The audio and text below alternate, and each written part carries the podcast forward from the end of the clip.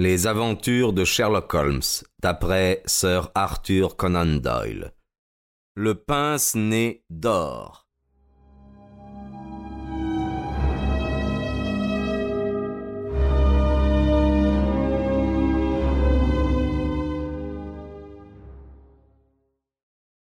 Tout d'abord, votre secrétaire l'a saisie.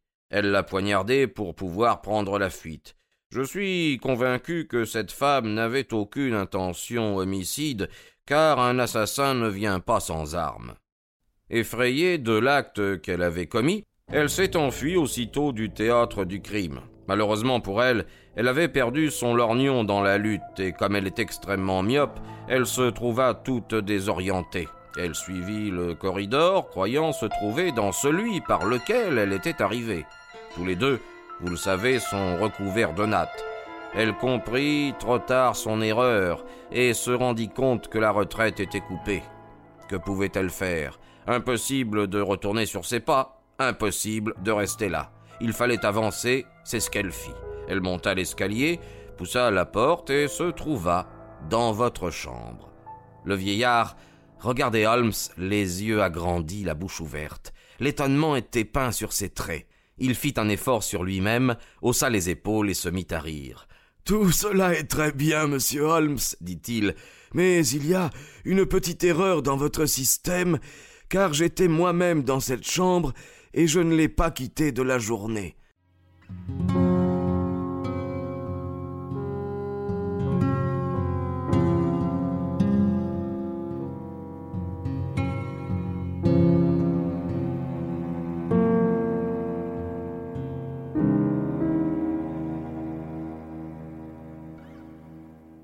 Oui, je le sais, professeur Coram. Et vous insinuez cependant que j'ai pu rester au lit sans savoir qu'une femme était dans ma chambre? Je n'ai pas dit cela. Vous le saviez, au contraire. Vous avez même causé avec elle. Vous l'avez reconnue et vous lui avez procuré une cachette.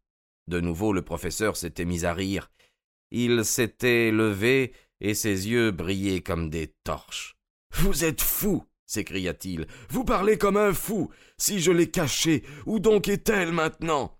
Elle est là, dit Holmes en désignant un placard qui se trouvait dans un des coins de la pièce.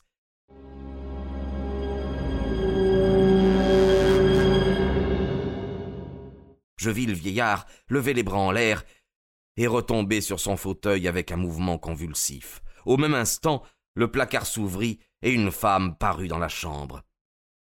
Vous avez raison, s'écria-t-elle avec un accent étranger. Me voici. Elle était grise de poussière. Ses vêtements étaient couverts de toiles d'araignée. Son visage était souillé. Elle n'avait jamais dû être belle car elle avait bien le physique que Holmes avait deviné. Sa myopie et le passage de l'obscurité à la lumière lui firent clignoter des yeux dans le but de s'assurer où elle était et avec qui elle se trouvait.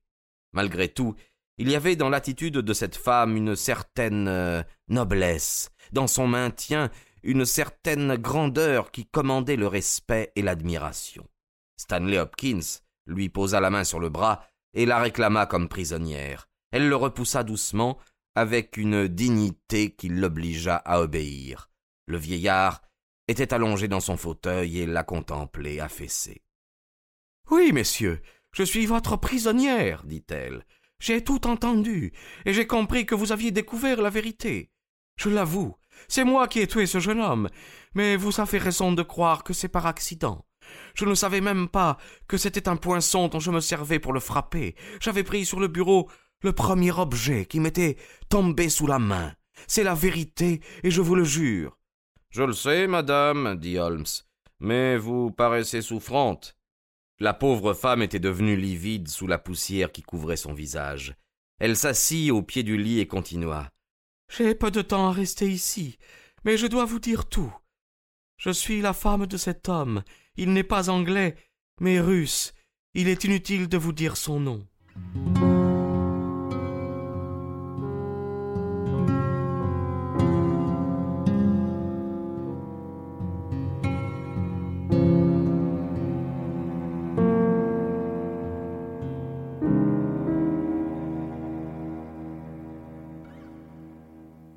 Première fois, le vieillard tressaillit. Que Dieu vous protège, Anna. Que Dieu vous bénisse. Elle lui lança un regard empreint du plus profond mépris. Pourquoi tenez-vous tant à votre misérable vie, Serge? dit-elle. Vous avez fait du mal à nombre de gens et du bien à personne, pas même à vous. Pourtant, ce n'est pas à moi à couper le fil de vos jours avant que Dieu le veuille. J'ai moi-même un poids assez lourd sur la conscience depuis que j'ai franchi le seuil de cette maison maudite. Mais il faut que je parle, ou ce sera trop tard. Je vous ai dit, monsieur, que j'étais la femme de cet homme, ajouta-t-elle en s'adressant à Holmes. Il avait cinquante ans, et moi j'en avais à peine vingt quand nous nous sommes mariés. Notre mariage eut lieu dans une ville universitaire de Russie que je ne nommerai pas. Que Dieu vous protège, Anna, dit de nouveau le vieillard. Nous étions des réformateurs, des révolutionnaires, en un mot des nihilistes, lui et moi et bien d'autres. Puis, au milieu d'une émeute, un officier de police fut tué. Beaucoup d'entre nous furent arrêtés, mais les preuves manquaient. Alors, pour avoir la vie sauve et gagner une grosse somme, mon mari trahit sa femme et ses amis. Ce fut à la suite de ces aveux que nous fûmes tous arrêtés. Beaucoup des nôtres furent pendus, d'autres envoyés en Sibérie. Je fus de ces derniers, mais seulement condamné à temps. Mon mari, emportant son bien mal acquis, passa en Angleterre, et il y vécut tranquille, sachant fort bien que si les frères savaient où il se cachait, une semaine ne se passerait pas sans que l'œuvre de justice ne s'accomplît. Le vieillard saisit une cigarette d'une main tremblante. Je suis entre vos mains, Anna. Vous avez toujours été bonne pour moi. Je ne vous ai pas fait encore connaître toute sa lâcheté. Parmi nos camarades, il y en avait un qui était l'ami de mon cœur. C'était un noble caractère, ayant toutes les qualités qui manquaient à mon mari. Il détestait tout acte de violence. Nous étions tous coupables aux yeux de la loi, lui seul ne l'était pas. Il nous écrivait sans cesse pour nous dissuader d'agir illégalement. Ses lettres auraient pu le sauver, ainsi que mon journal, où jour par jour j'écrivais ses pensées et nos actions. Mon mari trouva le journal et les lettres, les conserva par devers lui, les cacha et fit tous ses efforts pour faire pendre ce jeune homme. Il ne put réussir, mais Alexis fut envoyé comme forçat en Sibérie où il travaille dans une mine de sel. Oui, pensez à cela, lâche que vous êtes. En ce moment même, Alexis, cet homme dont vous n'êtes pas digne de prononcer le nom, vit et travaille comme un esclave, et moi, je tiens votre vie entre mes mains et je vous laisse vivre. Vous avez toujours été une noble femme, Anna, dit le vieillard continuant à fumer. Elle se leva et retomba aussitôt avec un cri de douleur. Il faut que je termine mon récit, dit-elle. Quand ma peine fut terminée, je recherchai mon journal et les lettres qui, envoyées au gouvernement russe, feront rendre la liberté à mon ami. Je savais que mon mari était en Angleterre, et après de longs mois, j'ai pu découvrir sa retraite. Je savais qu'il avait toujours mon journal, car, pendant mon séjour en Sibérie, il m'avait écrit des lettres de reproche dans lesquelles il m'en citait des passages. J'étais sûr, cependant, que jamais il ne consentirait à me le rendre. C'était donc à moi de savoir me le procurer.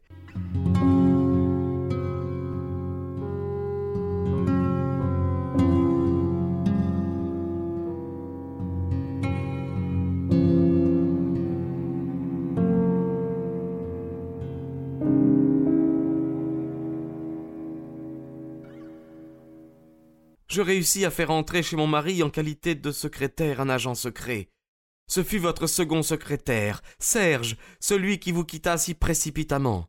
Il parvint à découvrir que les papiers étaient renfermés dans l'étagère du bureau et put prendre l'empreinte de la serrure, mais il ne voulut pas aller plus loin. Il me fournit cependant un plan de la maison et m'apprit que pendant la matinée le cabinet de travail était toujours inoccupé. Je pris mon courage à deux mains et je vins dans le but de reprendre ces papiers. J'ai réussi, mais à quel prix? Je venais de les prendre, et je refermais l'étagère quand le jeune homme me saisit.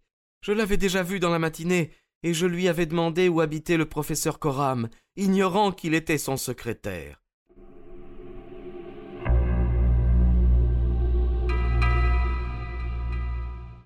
C'est bien cela, dit Holmes.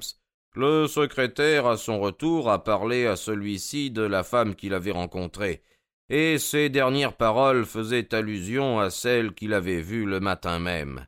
Laissez-moi parler, dit la femme d'une voix brève, et son visage se contracta sous l'empire de la douleur.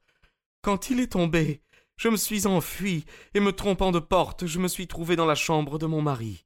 Il m'a déclaré qu'il allait me dénoncer. Je lui ai démontré que s'il le faisait, sa vie serait entre mes mains, et que s'il me livrait à la justice, je le livrerais à nos vengeurs. Ce n'est pas parce que je désirais la vie, mais parce que je voulais accomplir l'œuvre que je m'étais donnée pour but. Il savait que ce que je disais je le ferais, et que son sort suivrait le mien. C'est pour ce motif unique qu'il m'a caché.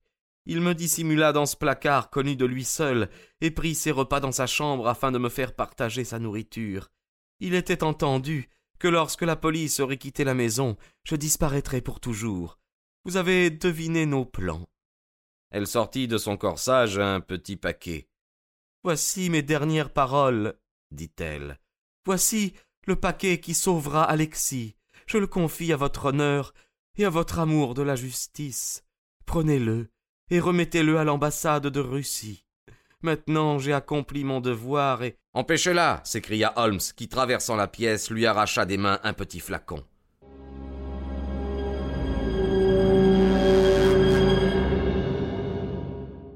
Tard, dit-elle en tombant sur le lit. Trop tard. J'ai pris le poison avant de quitter ma cachette. La tête me tourne. Je meurs. N'oubliez pas ce paquet.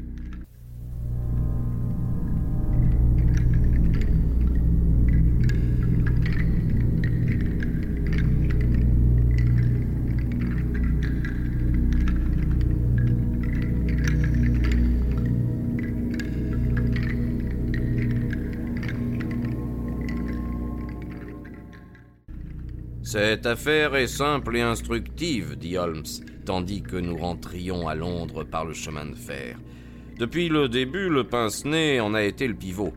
Il est très heureux que le moribond ait eu le temps de le saisir. Sans cela, nous n'aurions peut-être jamais trouvé la solution.